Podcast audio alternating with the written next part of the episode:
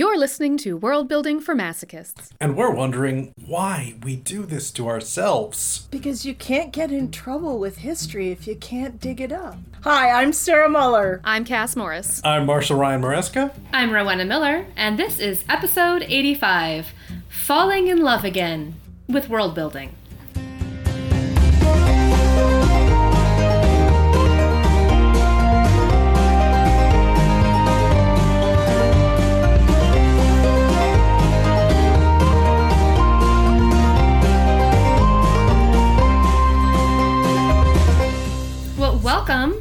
To our fantastic guest star, Sara Mueller. Thank you for being here with us today, and we are excited to talk about getting back in the groove of world building, falling back in love with world building when you are a world builder who has fallen out of the fold, perhaps. Um, before we dive in, did we have any announcements, anything important that people need to know?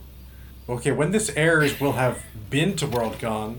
We'll have or have not won the Hugo. And so yes, we, we currently have. So you listeners know haven't know things that we don't. Yes. this is Schrodinger's episode Yes. essentially of, of we may or may not be Hugo winners by the time you're listening to this. In which case there there's the non-zero chance if we were that there's somebody who is listening to us for the first time because of that and listening to this episode and I think we should just apologize ahead of time. Probably. But I think that's it. I mean, do we do we have any other announcements? Anything coming up? I have I have a book in November. Cass, you're gonna have a book come out rel sometime in the near future. Marshall, don't put me on the spot like that. It does not have a pub date yet. Okay. It will have a pub date if I hit the marker I need to by the end of September. Okay. And then, so when this episode airs, I will be a couple weeks away from maybe announcing a pub date. if I've gotten to where I think I need to get, which I think I will, but Um, I believe in you, Not. Cass. I have faith in you. not yet. This is what happens when I tell Marshall that I need someone to help me be accountable. Is he does things like try to trick me into announcing a pub date before I'm ready to, apparently. I, I find that public announcements of deadlines work wonders for just tightening the mind's focus into having to get things done. But other people work differently. We so- call that panic in the old country. And it's a very effective tool. Can't lie. Well, Sarah, we are very excited to have you with us today. Would you mind introducing yourself and telling us a little bit about your work and what you do? Uh, I'm Sara Mueller. I'm a science fiction and fantasy writer in the Pacific Northwest. I tend to write things that have some basis in history and strange worlds that I spin off of that. My uh, debut novel is out from Tor. It came out in March. It's called The Bone Orchard. It is a gothic murder mystery about a woman who has been uh, enslaved and is tasked by the emperor who enslaved her with solving his murder. And if she can do that, she will have her freedom. Uh, as a small wrinkle to this, she has some dissociated identities that she has grown other bodies for. And they all have opinions about what she should and shouldn't be doing about this whole situation. So the question is I does she it. go with her own past or does she actually do the job she's been assigned? Does she get revenge or does she s- stabilize this country that is her oppressor? I I love that they're opinionated extra personalities along for the ride because we've all felt that way from time to time, I think. that there's there's extra extra opinions inserting themselves into what we want to do and I love that you brought that to a book. I think that if you ask any writer for an opinion, you'll get at least three opinions out of one writer. If you get Yes. 12 writers, it's exponentially worse. This is why you should never seek too many beta readers for, for your work. This is a fair comment. Everybody's going to have an opinion. Because at, at some point you just get all the opinions, and then you have too many opinions and can't actually do anything with You them. can't please everybody, it turns out. So before we dive into our topic, I am curious. Um, in the Bone Orchard, what is a piece of the world building that you were just particularly tickled with? I was particularly tickled with the idea that nobody is entirely good and nobody is entirely bad. So even though a country may do something that is deeply, deeply horrible, they may be doing it for the best reason. Um, and I didn't want anybody to be entirely good or entirely bad. And um, I think I struck that balance. There's a few characters, to be fair, who are either entirely good or entirely bad, but the rest of the cast falls somewhere in the middle of that scale, as most humans, because we're fallible, do. Humans tend to tend to do that. Ethical murkiness is like our it's not a country. It's, our it's not a specialty. comfortable place to live, but we seem to camp out here real often. It is So- it is rather a stock in trade, as they say. Yes. So here here is my question for you, Sarah, because we we came up with this topic because we all met you at ArmadilloCon just a few weeks ago, and you came to see our live recording of, of our of the podcast, and then you tweeted that you had been come jaded with world building, and then seeing us renewed your love for world building. So my first question is, how did you become jaded with the, with world building? Honestly, it's been a rough several years for everybody. There is that. and either you either you Boy, are howdy. emotionally diving into your world building or you are just emotionally like tapped out and i'm done and you don't have anything kind of left in the well so it was really interesting because i was struggling in fact with some world building when i came to see you all and you talked about maps and astronomy and also i will never ever ever go into uh, orbital geometries. Thanks.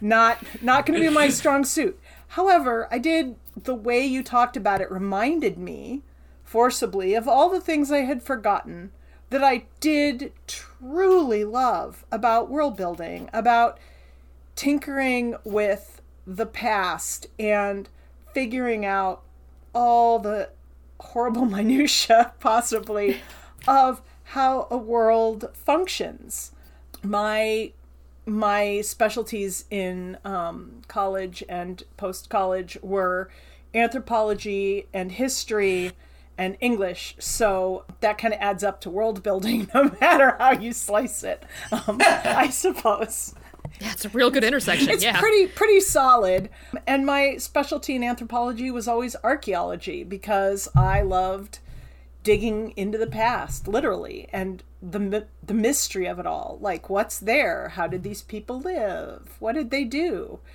and and you all talking about your worlds and building them in a way that was so concrete in a way that was here's things that I specifically do.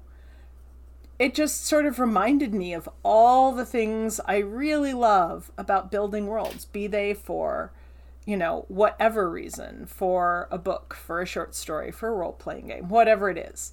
That the world in which your characters live is drastically important because they are necessarily a product of that world. I love like all the ways that this is a tangent, but I'm going to go there anyway. All the ways that um, archaeology and world building like kind of mirror one another. That you know you dig up some object, and it's just an object. It's just a little thing, but it tells you so much about the people who used it, about you know what it was made of, where it came from. Is it, you know, part of the local trade? Is it coming from further away? And it's like this this one little thing can tell you so much, and I feel like there's a lot of that in world building too. That one little detail can touch so many parts of your world, and that's I hadn't thought about turning a world that you're building into an archaeology dig, but it kind of is in a way. It- kind of is. There was an archaeology dig that actually I was on where we found a series of sort of bone, little bone plates. They were about the size of a silver dollar at their longest axis. And at the top, they all had a little hole. And people were like, Is this jewelry? is this a coin? What is this? It was about a colonial era dig, but it was in Virginia. So we know that there had been people there for a very long time. And just because it shows up in a colonial dig doesn't mean some colonial farmer didn't pick it up and just put it in his pocket when he was plowing. And nobody could figure out what it was. And as a moment of, gee, I finally had the right answer for once, I said, it's a diz. And they're like, what? It's the thing you draw wool through to make sure that you have the exact number of fibers to spin a thread at a certain size. And it was, as soon as I looked at it, I knew exactly what it was. But the only reason was because I had this rather esoteric craft specialty that was an old skill which is where experimental archaeology, which you know, you go and you wear the clothes and you try to light the fires and you do all the things, is very much like world building because you have all these tools and you don't know what they do and you're trying to figure it out. does does this actually work? Like I think I know how this works. Yeah. Does this work? Let me try it. Well, oh, and, we're missing something. and that's the answer a lot. Yeah, and I think that speaks to another similarity with world building is that, you know, in archaeology, you're essentially trying to tell the story of a people. You're creating a narrative of some kind. But I'd imagine it's a field where you often have to check your presumptions at the door. Be like, just because it's a small round object doesn't mean coin, even if that's the first thing, you know, that I think looking at it. It might mean something completely different to these people. And it's what we're always talking about, choose, don't presume. You can't presume that this people looked at objects the same and, way that you and do. To be fair, in archaeology, if if you don't know what something is, they will always say it's probably ritual. Those are words you should listen for. if you're ever watching I've seen that in books. Yes. That's the intellectual way of saying I have no idea, but it's something. No idea. No but fucking it's clue. Clearly Yep. something. Yeah, exactly. And it was seems to have been important. Well- maybe. Also, this room was a ritual space. we- Well, I mean, if you think about it, I mean, anything can be a ritual, Yeah. right? We discover that it's actually for making oatmeal. Well, it's for the ritual of breakfast. Which is These fair. people had a ritual in which they arose in the morning, made food, and consumed it. and and it does. It sounds really cool. And to be fair, at Christmas, how many people's parents or you yourselves have a ritual where your Christmas morning goes the same way every year and it's delightful because the smell when you wake up is the fact that your mother made sticky buns. That one's, you know, just as an example, but or you wake up as a kid and your stocking that is stuffed full of incredible tchotchke junk that you're gonna love to pieces is on the end of your bed and it's magic. It's magic because you don't know how it got there except that Santa Claus came. And at the same time that, you know, we can blow all that off, there's no reason to assume that other people don't have those same kinds of depths of lives and how they go through their year and how they have memory is all the same. People in the past aren't stupid, they just have less tech. so, you know, okay. One of the things that changed the advent of cooking a lot was the frying pan. Because frying pans are how we all make breakfast now. But at one point, frying pans were new and very exciting. And now it's the sous vide, and people who are not perhaps, you know, don't want to f- screw with their food too much have a sous vide. I, I have to ask, what, when was the frying pan the new So thing? So frying pans came from Europe to England um, at sort of the beginning of the Middle Ages. The idea that you could cast metal to that shape. So it has to do with advents Whoa. in smelting technology. It's it's a whole thing. But if you get to the New World, in the Upper Peninsula of Michigan, where there was free copper that you could literally hammer into a shape, they had a thing that was like a frying pan long before Europe did. because they had So cool. they had a mineral that would do the thing.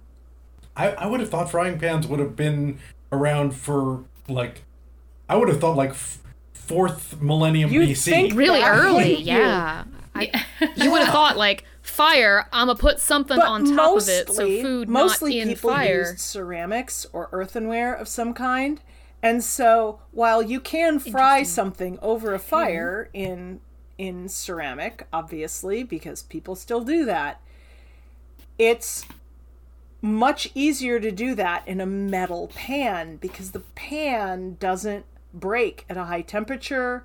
It doesn't you don't drop it and it shatters. It's just one of those things that it depends who had it. The Romans had underfloor heating in Great Britain, and somehow they thought, we don't need that.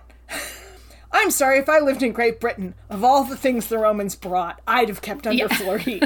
But, you know, I would, I would have kept that. I would have kept Keep the the heat. hyper the cost. hypocaust, but you do you, boo. Apparently, they decided Yeah. that freezing in stone like- was the better idea. or or just having a fire unventilated inside a house with no chimneys yet because they hadn't invented chimneys yet. It's like, ah, sure, you just want to live in the smoke. All right. I mean, to be fair, a, a fire in the middle of a room is much more efficient. But the smoke is in fact a thing, and yeah, it Yep. it it's just what the people found to be advantageous at the moment. It's one of my favorite scenes in in in Sandman, um, both in the comics and in the the show that's just released. Hob Gadling, who is a man who is granted immortality, and is asked, you know, what's what's great about being around for so long and seeing things change. And like in the 15th century, he's like Chimneys. chimneys. he's like, that's the best thing that's happened in the last hundred years.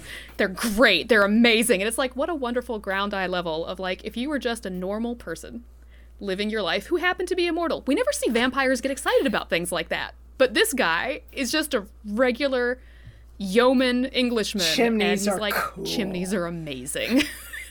you have no idea. These these kids today don't appreciate the uh, chimneys. running water. I mean, running water that goes any distance at all. Like if you live in Segovia, Spain, there's a big old Roman aqueduct. And it was bringing water into Segovia long after the Romans had packed up and left. But man, running water is cool. I mean, especially when, especially when it starts coming it into your house, you don't realize how much work you would spend getting water and shopping firewood or otherwise gathering fuel until you work like in a kitchen where you have to do those things and suddenly half of your day is keeping the darn fire up and going to get water. Like it's just And water's heavy. And animals drink a lot of it. So if you have oxen, if you have working animals that you're not just turning out in a pasture that are drinking from a stream or a pond that you have to haul water for, that's a lot of work. And you wonder why the full body bathtub was not a thing unless you were a king? No, it's because it's just too much work. You can bucket bathe a lot simpler than that, and people do. Well, and gosh, and like if in modern life, water is a thing that like if you lose access to it, you know, the water main on your street breaks or something, and you don't have it for like twelve hours, all of a sudden you're like, oh my god, I had no idea how reliant I was upon this this public resource that I take for granted twenty My times a day." My son was in the Peace Corps, and at one point he texted me and said, Mom, you'll never believe it.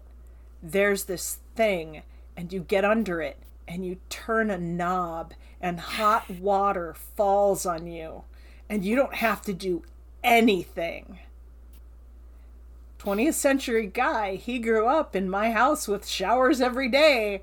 But guess what? There's places in Namibia that don't have that and he'd been bathing out of a pail with a rag for Yeah. six months. And then he went to see a friend in a city where there was a shower, and it was the most like The most It was pleasant glorious thing. thing. it was a religious Oh. experience for this poor guy who's just like, wow, hot running water is amazing.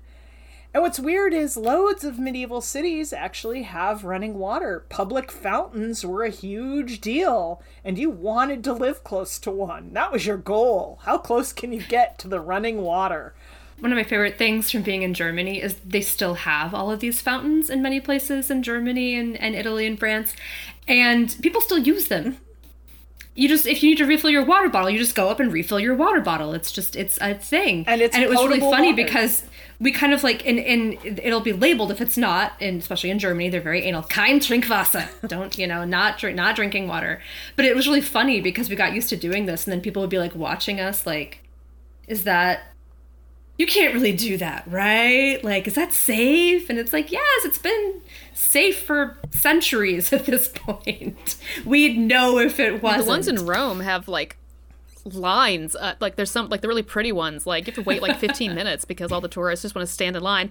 And last time I was there, I remember realizing like I had just passed another fountain like right around the corner. And so, like, I came around the corner. There's always people waiting in line. I'm like, do y'all realize that there's Yeah. these things are everywhere? There's like three thousand Yeah. of them. There's in like a map of the ones in Paris. it's There great. might be a little lead in the pipes, Well, but and of so- course, if you are particularly devout in Rome or in Spain or in France, there are holy springs and they are still holy. And Yeah, yeah. you go to the church and there's this thing and there's a line that's four blocks long that you can line up and get your water bottle filled with holy water. And it's it's still the same. It's just okay, it's largely labeled not drinking water, particularly in Germany. However, they're slightly better about it, to be fair, than France and Spain. Do not drink holy water only. Was my favorite sign I ever saw in Spain. Do not drink holy water Do not only. drink holy water.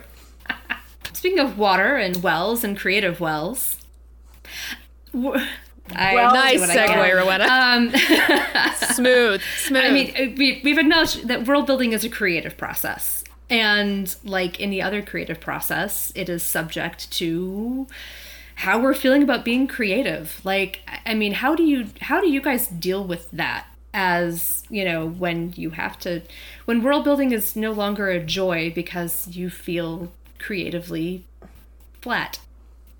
For me, one of the big things is when when I feel like the well is is getting dry, is to pivot to some other activity that is still creative but in a different way so that that can be like like the way that the tank is refilled. I will just keep on making new world maps for different for for a new thing just to be like what's this to be for? I don't know, but I'm to I'm this process of like just creating a new map and fiddling with it on, you know, on like just the art level of that then like gets those juices flowing again just because it's a something new and shiny so therefore that's always good. And but it's also it's not at least at the beginning part there's nothing specific about like writing or words or or you don't have to be creative in that same sort of way of like figuring out what's what and what part of the world. You just you're just making a map and then you start to be like well that archipelago is pretty cool. What what what's going on there and so and so just by doing that then that sort of gets the gets the juices flowing again at least for me I, I will say that part of what I heard you all say when I was in Austin was talking about map making and making maps. And I got to thinking about this magic system that I was working with and what magical disasters might do to a landscape. And then I was off. Hmm. but sometimes it just takes that little push and and you know creativity is is an emotional thing and sometimes you're just tapped out. You can't be excited, you can't even be sad. You're just done. And and that's a kind of a horrible place to live, but you know, it happens.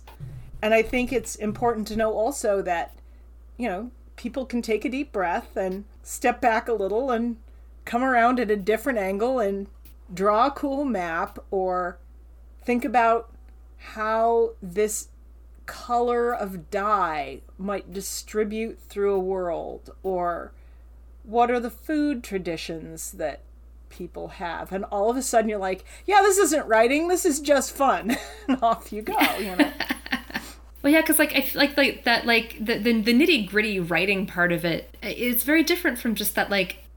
I mean, it's almost like being a kid again and kind of daydreaming and creating worlds for yourself. You know that there's an element of play. I think when you're just kind of taking the the the early seeds and letting them germinate, or saying, okay, what what's what's the story on this part of the world? It's you know if if you played with with action figures or dolls as a kid and kind of set them up and let them on an adventure like there's there's a, an element of that kind of play i think that you can kind of let your brain go free with in the in that kind of world building uh, the great barbie dinosaur war of 1992 yes yeah no but i think i think what you said was really important too of being like recognizing that that's a thing that happens and forgiving yourself for that, like allowing yourself to have fallow periods. Soil needs to lie fallow in order to be replenished. The well, if it runs dry, it's not going to fill itself back up if you're scraping desperately trying to get every last little molecule of water out of it. Sometimes just sort of stepping back. And for me, that's often immersing myself in, in some other story. Like, I'm going to binge the entire Borgias in two days. I'm going to listen to eight audiobooks in a row while embroidering and just sort of let my mind be free. And that to me refills the tank. That helps me sort of just enjoy a story without worrying too much about it, without analyzing it. Usually I'd pick something familiar to me, like that I know already, so I'm not anxious about where it's going. I'm just like, I'm just letting this story happen to me. And by the time it's over, maybe I'll have some energy again. And sometimes it is that I'm just gonna buy all the vegetables and then make all the soups and then freeze them. and, and that works. You just stress baking. I do stress oh, baking yeah. sometimes. You yeah. do all the you know do something that is just completely not be sitting down at the computer. The look on my my neighbor's kids' faces when I showed up with a bunch of violently purple crinkle cookies that had been rolled in glitter sugar, so they were sparkly and purple was in fact kind of excellent. That sounds excellent. I, I would have an amazing they face too. They were ube crinkle cookies. There's recipes you can look them up. Um, I, I will be. they're fabulous, actually. They are weirdly vanilla tasting because it turns out this particular purple yam tastes kind of vanilla. And then you put more vanilla in it, and that just helps. that is awesome. And see, that's that's another like you can do like a world building adjacent thing of like okay if the people in this you know in this part of the world have like these food staples what interesting things can i make that would be their delicacy and then you get to eat it there's a line from an early star trek from the first series where I think Sarek is talking to another ambassador on board the Enterprise, and he's holding up a glass, and of course it's in black and white. And he says, if you can get past the color, it's really quite good. They call it orange juice, which always strikes me because it's that thing of, you know, to, to, to them, this isn't an everyday staple. It's not what you do. You know, maybe you use mealworms as flour. Lots of the world does, but we don't generally. But it's high protein, it's got roughage, it's great stuff. so, you know, what is common to us is really exotic to somebody else. And I don't like the word exotic, but that's the best one I've got in English yeah. right now. no, I think that it's you kind of hit on another I think way that I sometimes refill my tank is just like I'm a dork, but learning new stuff just jazzes me up. Like I, I if you know, I can sit down and watch a documentary or, you know, decide that there's some topic that I don't know enough about and get a book on it and then all of a sudden you're reading it and you're like, "Ah, oh, wouldn't it be cool if this was central to like a culture and this was how they built it? How would people deal with this particular environment, you know?" If if we had this particular animal combined with this particular religious significance, what would that? And just kind of like, you know, go nuts with that. So I think sometimes just taking in and drinking in how big and bizarre and varied and cool like our own world is can spawn excitement about building a different world. Oh yeah, and especially reading anything that's like kind of a sciency text or a sciency text made for made for a layman, then it's it can be a delightful thing of just ex- exploding your brain of like, oh, that would be cool. Uh, uh, one of my favorite books, as far as how it had that effect on my brain, was one called The Disappearing Spoon, which is a history of the periodic table of the elements. And both in terms of like how, like, just the idea of the periodic table of elements came about, and then being like, how would that have worked within within my world and then but also like all the different things of like when they discovered galenium like this is the thing that they i mean that's where i think it's galenium that that's where the title even comes from is galenium has a melting temperature of like 105 degrees or something like that so as a prank they would make spoons out of it You can't Give them to stir people and then, your like- coffee. and you stir your tea and then Oh, that's yeah, hilarious. it's hilarious metal poisoning. but it's still but that like and that also shows you like the things that they do as pranks and and which are, you know, deadly and horrible. But it was We, we it was lose a great We lose five. I mean, would you really drink No, something? we lose five people that. a week doing this, but it's That's on funny. Like, it's funny. Uh, one of my other favorite bits from that is, you know, also the, like the guy who discovered X-rays. Like, did it, just some moron messing around in like his stable behind the house with radioactive material, as you do because because that's what people did at the turn of the century because you had radioactive material for some reason and nothing better to do with your time and and didn't really know that it was thought- like deadly yet. Like, oops. yeah. and like messing around with it and did this thing was like, I'm seeing my bones.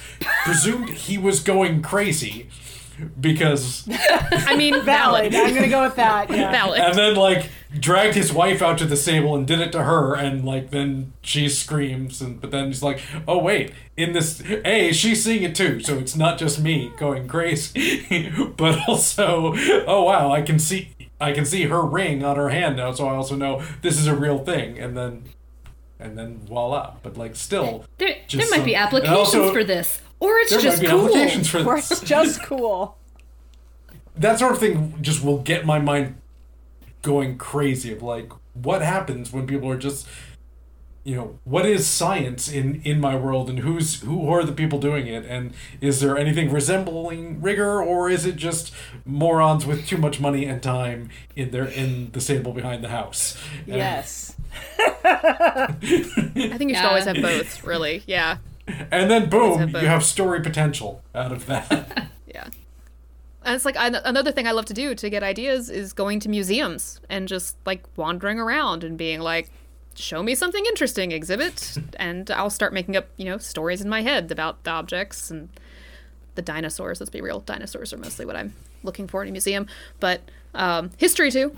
Uh, that's why most of them, like my podcasts I listen to, besides us, are history podcasts because it'll be like, all right, I I'm don't know what to do with myself today. I'm gonna learn something about the Etruscans. Sure, that sounds great. Let's Well, just put that and on. even though we don't, you know, largely believe in demons as a literal fact anymore, there's a ring at the Vatican that theoretically has a demon in it. So, what if that was real? What if that was true? What if it's true? What if i'm not opening it to find When was out the last time last anyone checked? yeah, checked? like when was the last time someone Has checked? uh, Because this might this might explain Yeah, a I lot was about the gonna last say. couple I'm I'm just saying, there's, still there? There's quite a few of these around. Um, Lorenzo de Medici had one. There's a couple of more. They're mostly in Italy, to be fair. They mostly seem to be an Italian thing. But uh, yeah, demon rings are a real thing. Or any of the beliefs. Like, what if the humors were actually how medicine worked? What if that was correct? I mean, sometimes one wonders. Fair. Well, and, the, and and like you said, people in the past weren't dumb. Like the theory of the humors came from observation. It came from sometimes you swell up when you're sick, and and there's too much fluid in you, and they drew correlations from there. They weren't working with our modern tools or scientific method, but they weren't stupid. Yeah. or like bleeding people. Like you know we think that's so dumb but you know what? You take a little bit of someone's blood and because of the brain chemistry associated with like losing blood you feel better. You like loosed some chemicals up there and you're like oh hey i feel i feel kind of kind of okay. Like a lot a lot of people report after giving blood like i feel really good about myself. No those are brain chemicals. But i'm glad that you feel good about yourself Or when you have a fever and you are flushed looking and you have the sort of very red face because you're running a high fever.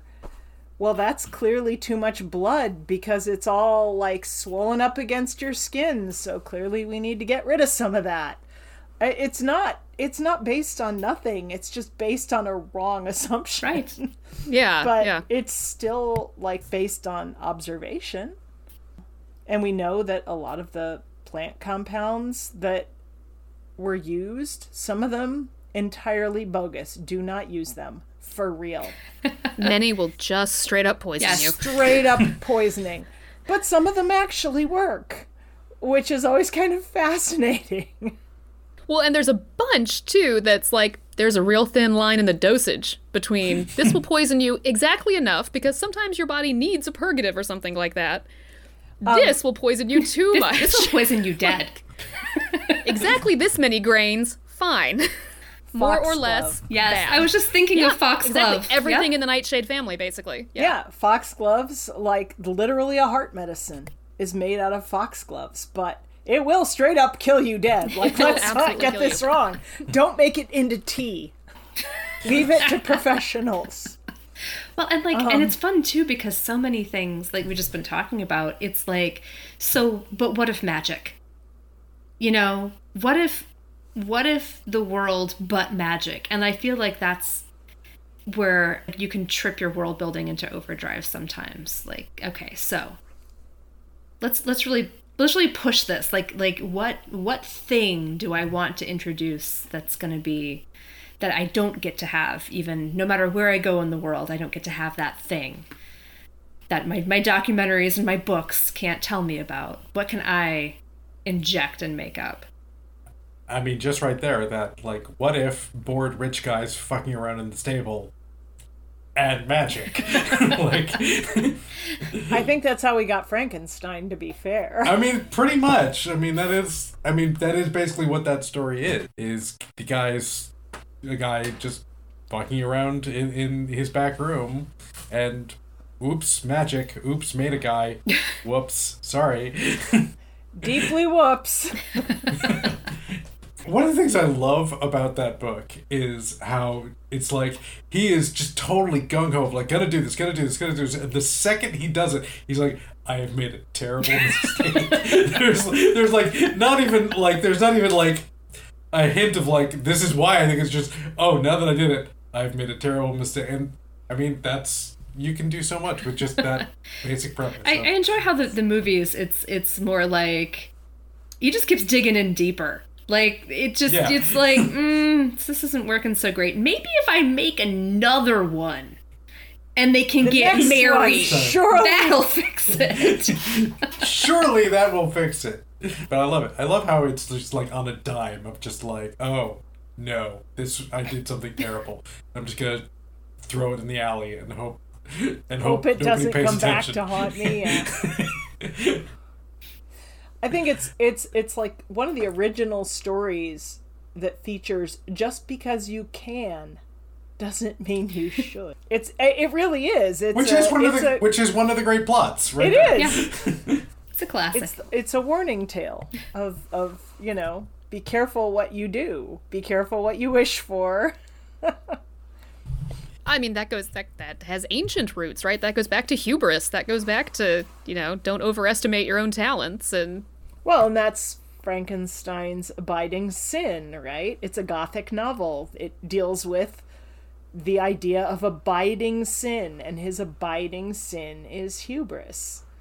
He wants to make some alive man to prove that God is not supreme, which in the scheme of the gothic novel is the worst sin perhaps ever.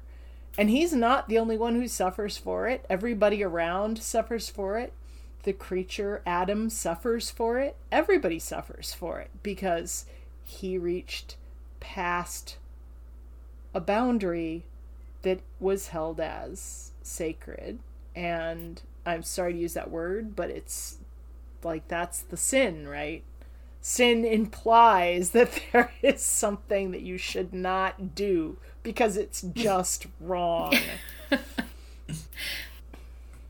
and the gothic novel deals with the things that are just wrong coming back to bite you in the ass. Am I allowed to use that word? Yes, on this you can curse as much as you would like. Yeah. Yes. You, you Okay, can say whatever you fucking yes. want. Okay, good. I just was like, okay, slowing down here because here feel- is where the like- principal will be talking to me in the morning. No, I feel like we need to put that in the document, should. y'all, when we when we bring Say guests on. It's like, you yes, want. yes, you can say Grown up words are, words. are perfectly fucking fine. Yes. absolutely. Welcome and encouraged. But yes, Frankenstein's that's his deal, right? He commits one of these sins that doesn't just punish him, it punishes everyone. And I feel like that's like a fun play to do like with world building. Like what what is that sin for your world? What would what would Frankenstein be in your world? What would that look like? And kind of playing with what are what are the untouchable things, the sacred things, and how do we tell stories about them? Because we all do that, right? I mean, we all tell stories about what the sacred things are, whatever they happen to be for our time and place. Or can you create a world where you take something that that is presumed to be that line, a, a common trope like that, and then flip it around? Can you create a world where procreation is normally done that way by assembling somebody? It's, it's not done the way we know it. It's like yeah, everybody everybody just waits for a good thunderstorm to uh, ignite their kid, and that's that's that's how our species keeps going. That's such a cool idea. I was also thinking in uh, in Steven Brust's books where resurrection magic is so commonplace, so therefore the like you know you know bringing back the dead is no longer this line of like you know this was this is only you know God's purview and no one else can can create life. And it's like yeah we, we, we bring back the dead every you know twenty times a day you know for for the right price. Then where is the line? And so it uh, like the first book that he wrote with that, like kind of explores like, okay, if that's not the line, what is What's the the line? line? Yeah, where is it? what's what's truly so horrible that it shouldn't be allowed ever? Yeah. What what was, makes us um, leave you dead? like, if you were Oh, gosh, there was- such a just a biting jerk, that nope, we are not bringing you back. And What if your society had to vote on whether or not you get brought back? Ooh, good Oh, one. that's dark. I'm not sure I That's want to roll those dice. Yeah. Well, I mean, but that that has interesting implications in the popularity contest of social media, mm-hmm. right? Oh that Oh my would be very, very interesting. Oh, Sorry. that's terrifying. Yeah, Oh no, no. I love it. No, Hi, that's- I'm a that's fan of the gothic premise. novel and the horribleness that people do to each other. So, yeah. I was also thinking of I can't remember the name. It was some science fiction series fairly recently. It was based on a book, and then some streaming service did it. Where I- the name is absolutely failing me. I think it started with an A. The um Altered carbon. Yes, that's it. Altered the, um, carbon. the bodies, the like, I, many flaws in at least the TV series. I haven't read the book, but the the show had um, it, there were good things and there were not great things. But the premise was basically that like your bodies are disposable because you download your mind and your essence, and so the real sin there is killing the essence. Like if you kill it before it can download. That's beyond the pale. If you kill the body, it's like, ah, that might be reversed. We can get you a new body. It's fine. Oh, Meg, I was a bit irked. I'm sorry I shot you at dinner. That Yes. was rude. um, I can say I read an arc of this one. Megan O'Keefe has a new one coming out that has that as one of the premises, and and it's it is it's interesting because then it also that that download does degrade over time.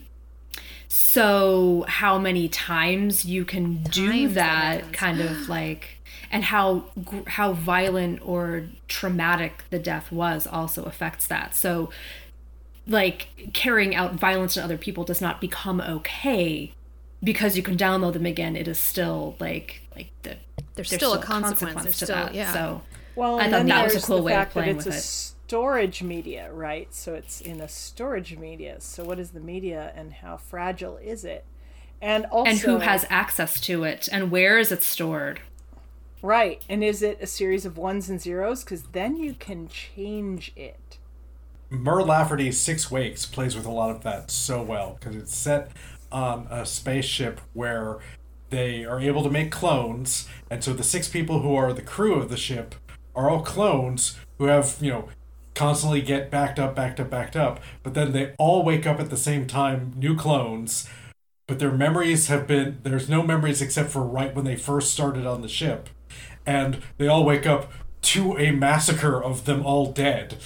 And, and they have to be like, with no memory of anything that happened on the ship, be like, okay, so what happened now? Why are we all murdered? It's a murder mystery of, in which you get to be the victim. Oh gosh, which you are the victim and possibly and the, the, killer and the detective. Right? it's I mean wow. it's a brilliant book and but it does play with all that of of what it means to still be you if what you are has been downloaded or copied or that copy has been messed with.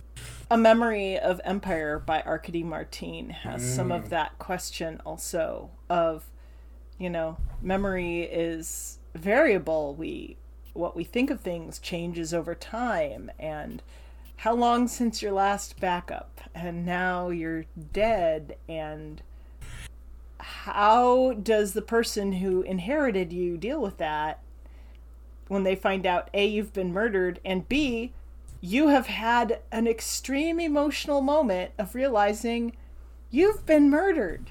You're not just dead and passed on or just passed on, you've actively been murdered. It's a very cool book. Yeah, I loved that one. It's brilliant. I mean, that's as you know, world builders, as you know, the god of the world you're making, you get to decide what death means in the first place.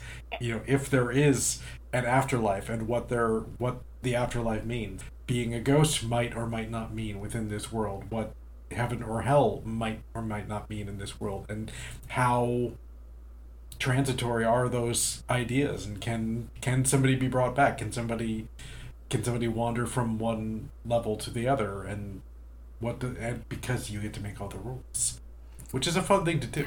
Like even like what's what's real and what's not real. Like you get to you right. get to decide that stuff. That is always very cool. It's also a case of kind of here's all of these questions about what is possible as well and what it costs. I think in a lot of ways when you're dealing especially with a world that has magic or or impossible future tech as far as we know impossible future tech, what does it cost?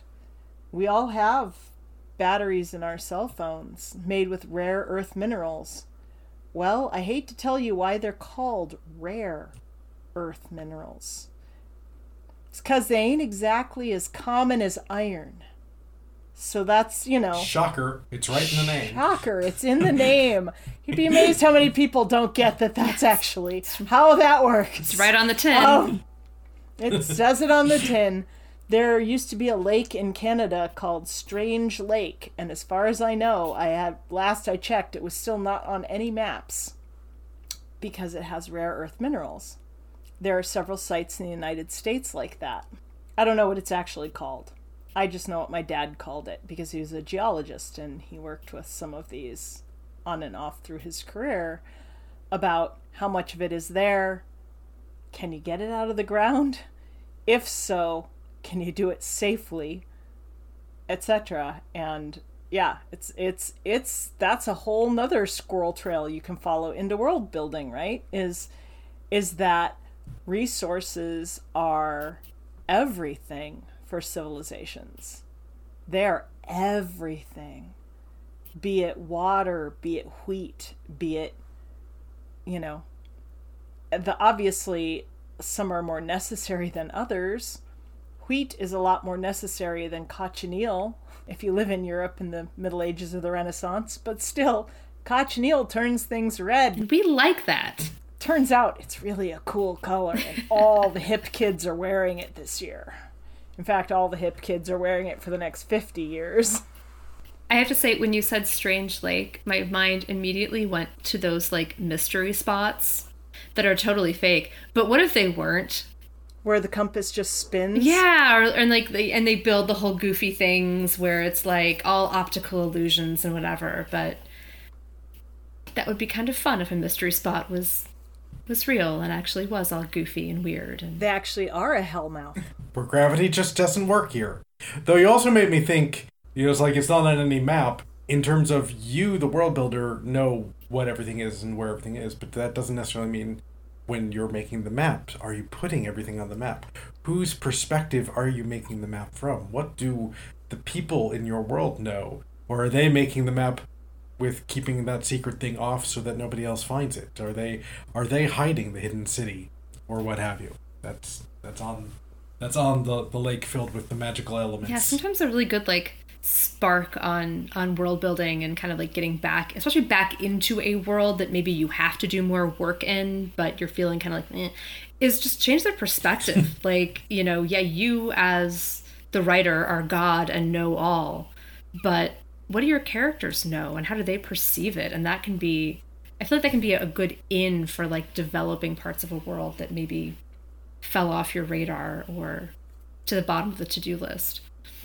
That's basically what I'm doing now. I said, oh, you know, if your empire has withdrawn and left their tech because it's not mobile, and you know only part of what it does, and you kind of know how to run it, but only maybe not all of it.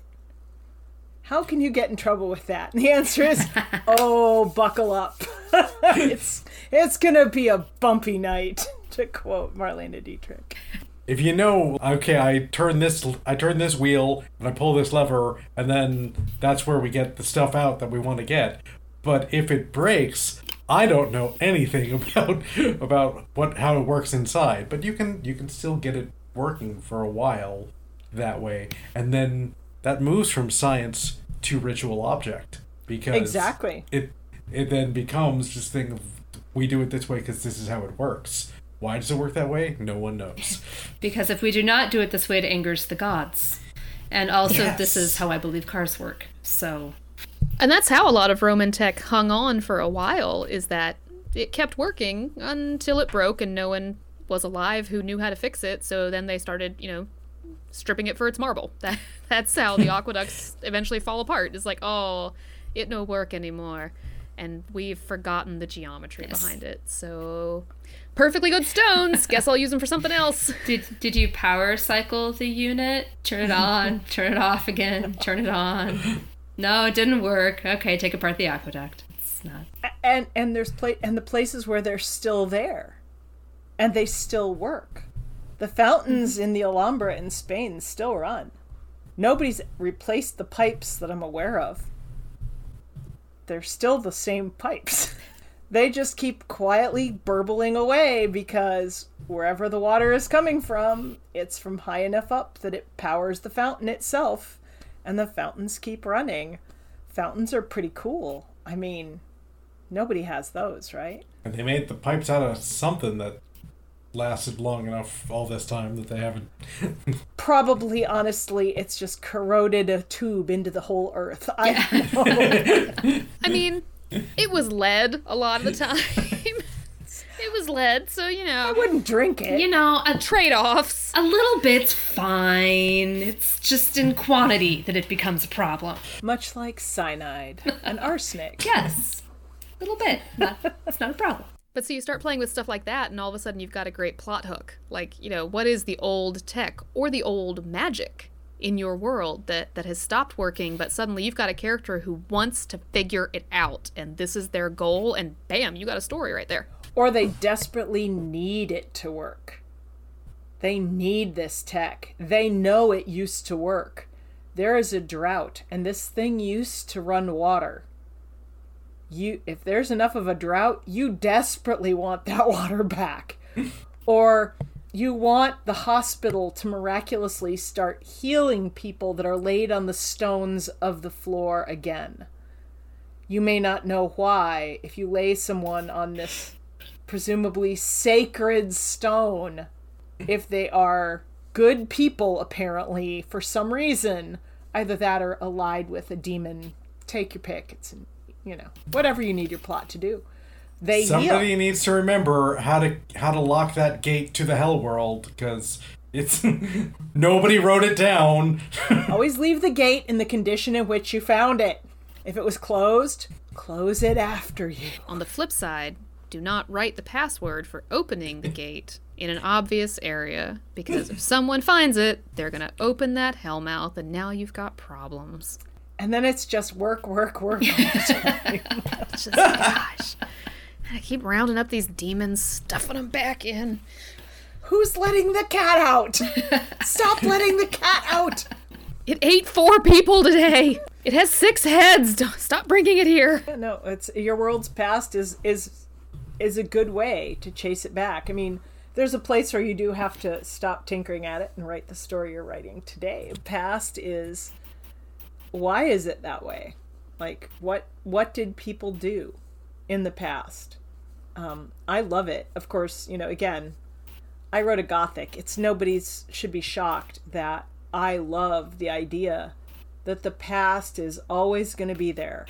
And it could be good, it could be bad, but if you don't respect it, it's always coming to get you, one way or another.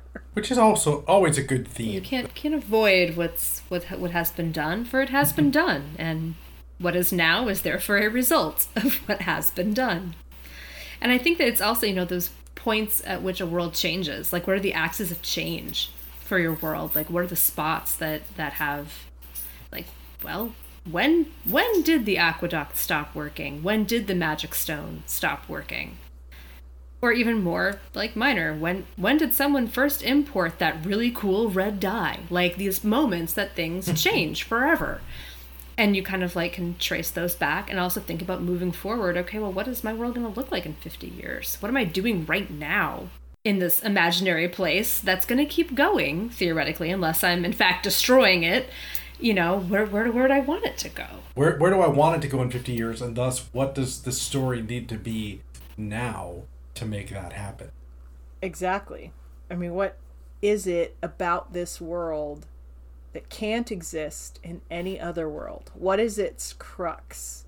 Because in some ways, that's what's the thing, right? Is that whoever your character is, they have arisen out of that world very organically. They're not, unless they're an alien person who was dropped into an area that they don't understand, which is a cool way to explain it, don't get me wrong, but characters arise organically out of their circumstances. So, how is your character connected to that past, to that background? To this, is this city holding a pass? Is it in the middle of a plain and maybe the trade route has gone away over the years? But the city is still there, or the town, because of course it's not as big or as prosperous anymore because the wagon trains or the traders or the book fair or whatever existed there has stopped being a thing. yeah Now now that now that people have the magical nude gate, they don't need to take the highway anymore. There you go. Exactly.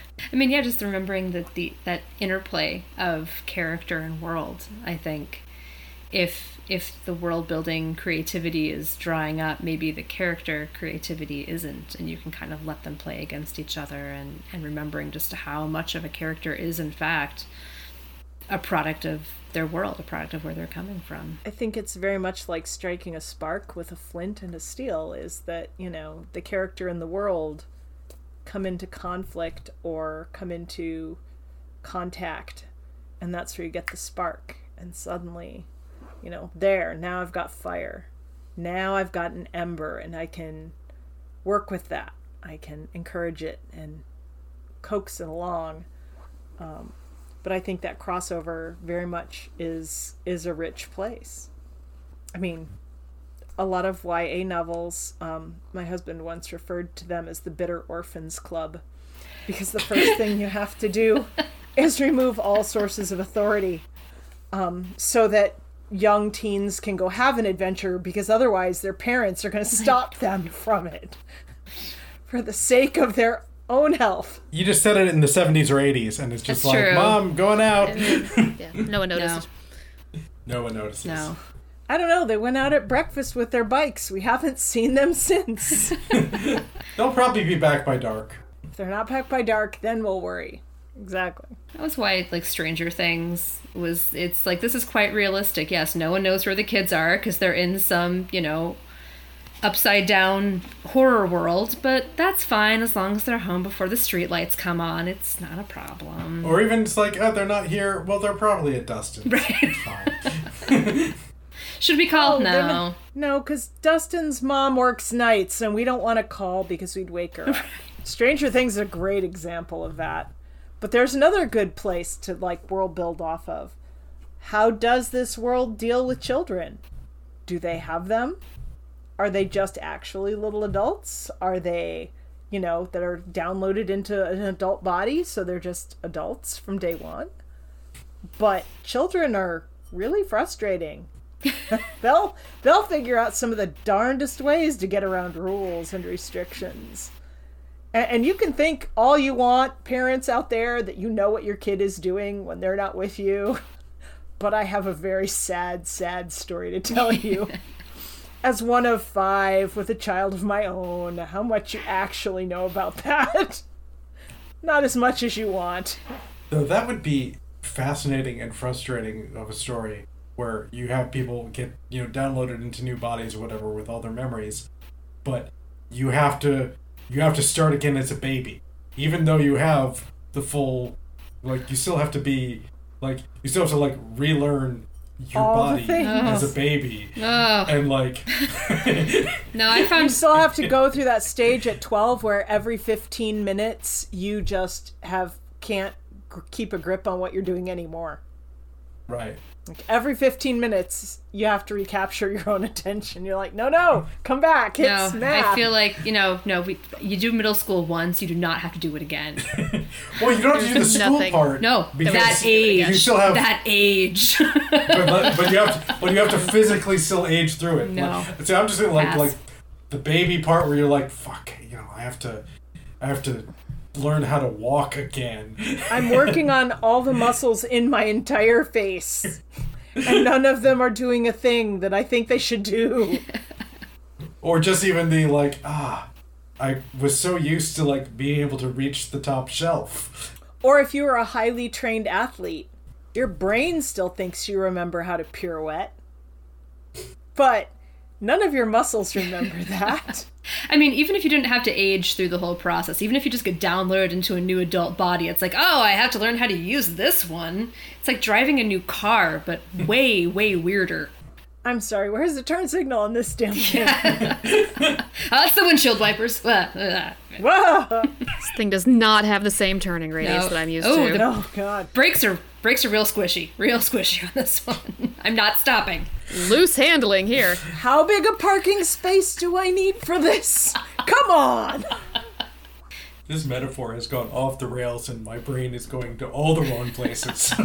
Well, we My my mother-in-law literally I think had I beat this- you there. my mother-in-law had a drum table which is sort of a big hollow like drum shaped table and all the kids took great glee in hiding in it to play hide and seek and it was a very sad day the day you discovered you no longer fit inside the drum oh. table oh, it was a tragedy Could have been a Saturday.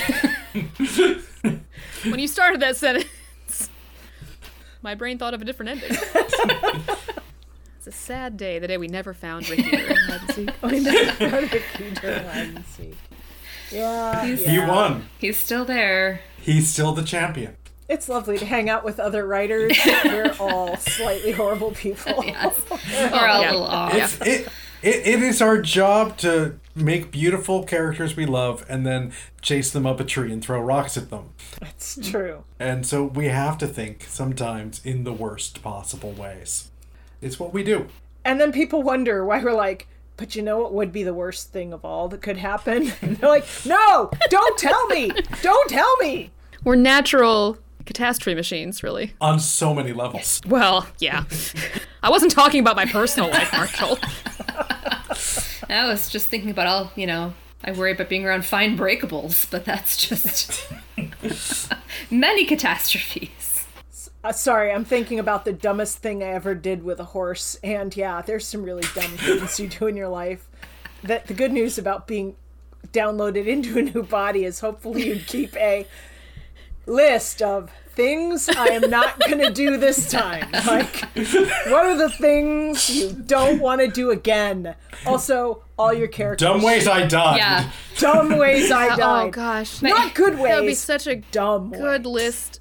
Good list to leave yourself. Like, don't bother having this experience in a new body. It won't be Did not better. go like, well. Homemade absinthe. Don't do it again. Tried Don't it do three or four times. T- your tongue is not that different. It will still taste like eating old. not old things, just old. just old.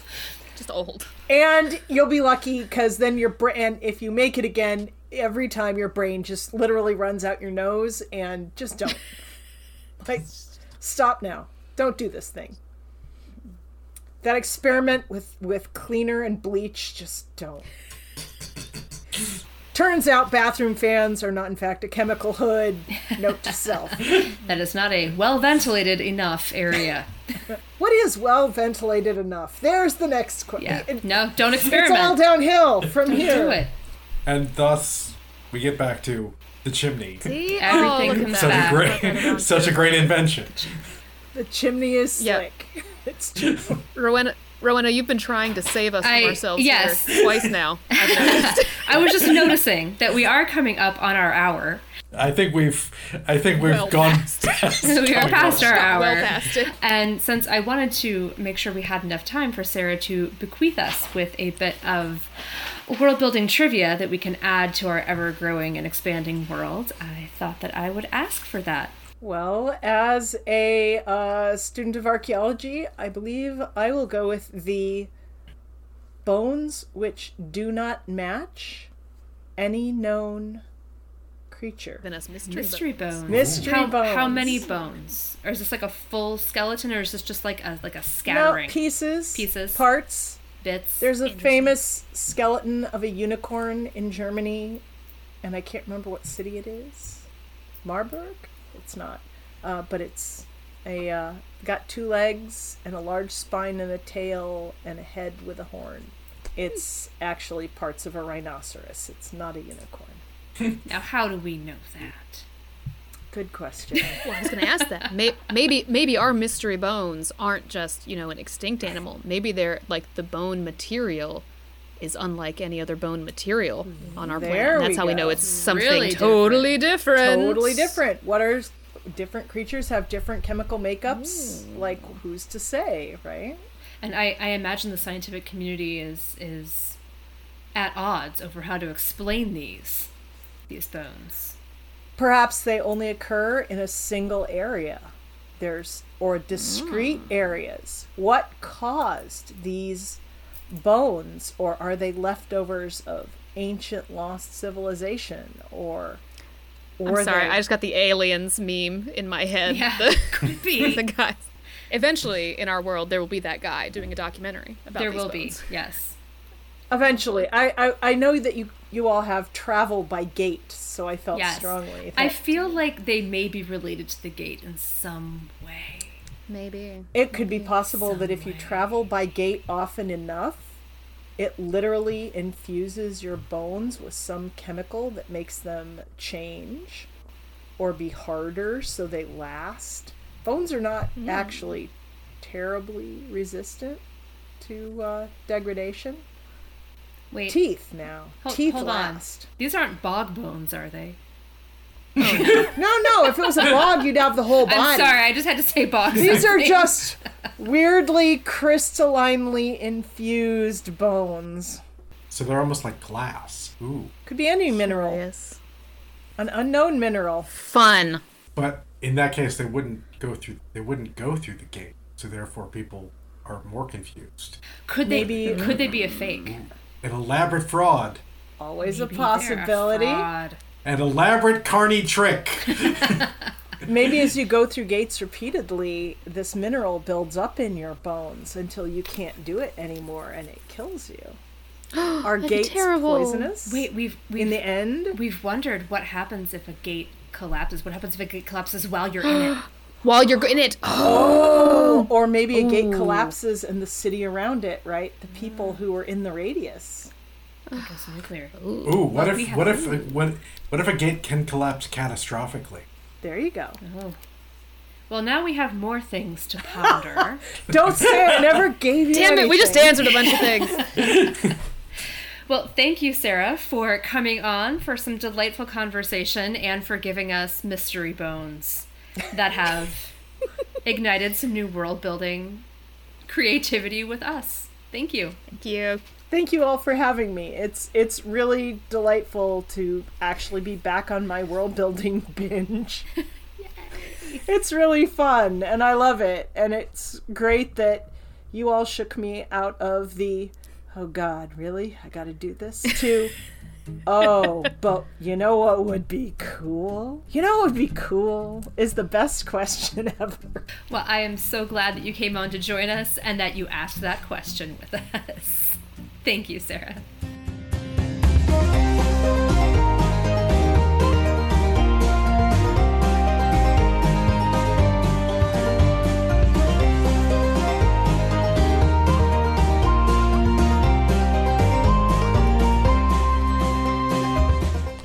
Hi, you. Thanks for listening to this episode of World Building for Masochists and letting us help you overcomplicate your writing life. Our next episode goes up on September 28th, where we'll be sharing our live recording from Worldcon, talking about our process in specific books and taking audience questions. If you want to know more about your hosts and the fantastical books we write, links to all that information is on our website at worldbuildingformasochists.podbean.com. We really hope you liked this episode. If you did, please do take a minute to tell a friend, shout about us on the internet, or leave a review on iTunes. If you've got questions or just want to tell us how cute we are, there's a number of ways to contact us. We're on Twitter as at WorldBuildCast, and our email is worldbuildcast at gmail.com. We also have a Discord chat room linked on the About the Show page of our website if you want to come and chat with us and other fans of the podcast. We'd love for you to share the worlds you're making and help us all build until it hurts.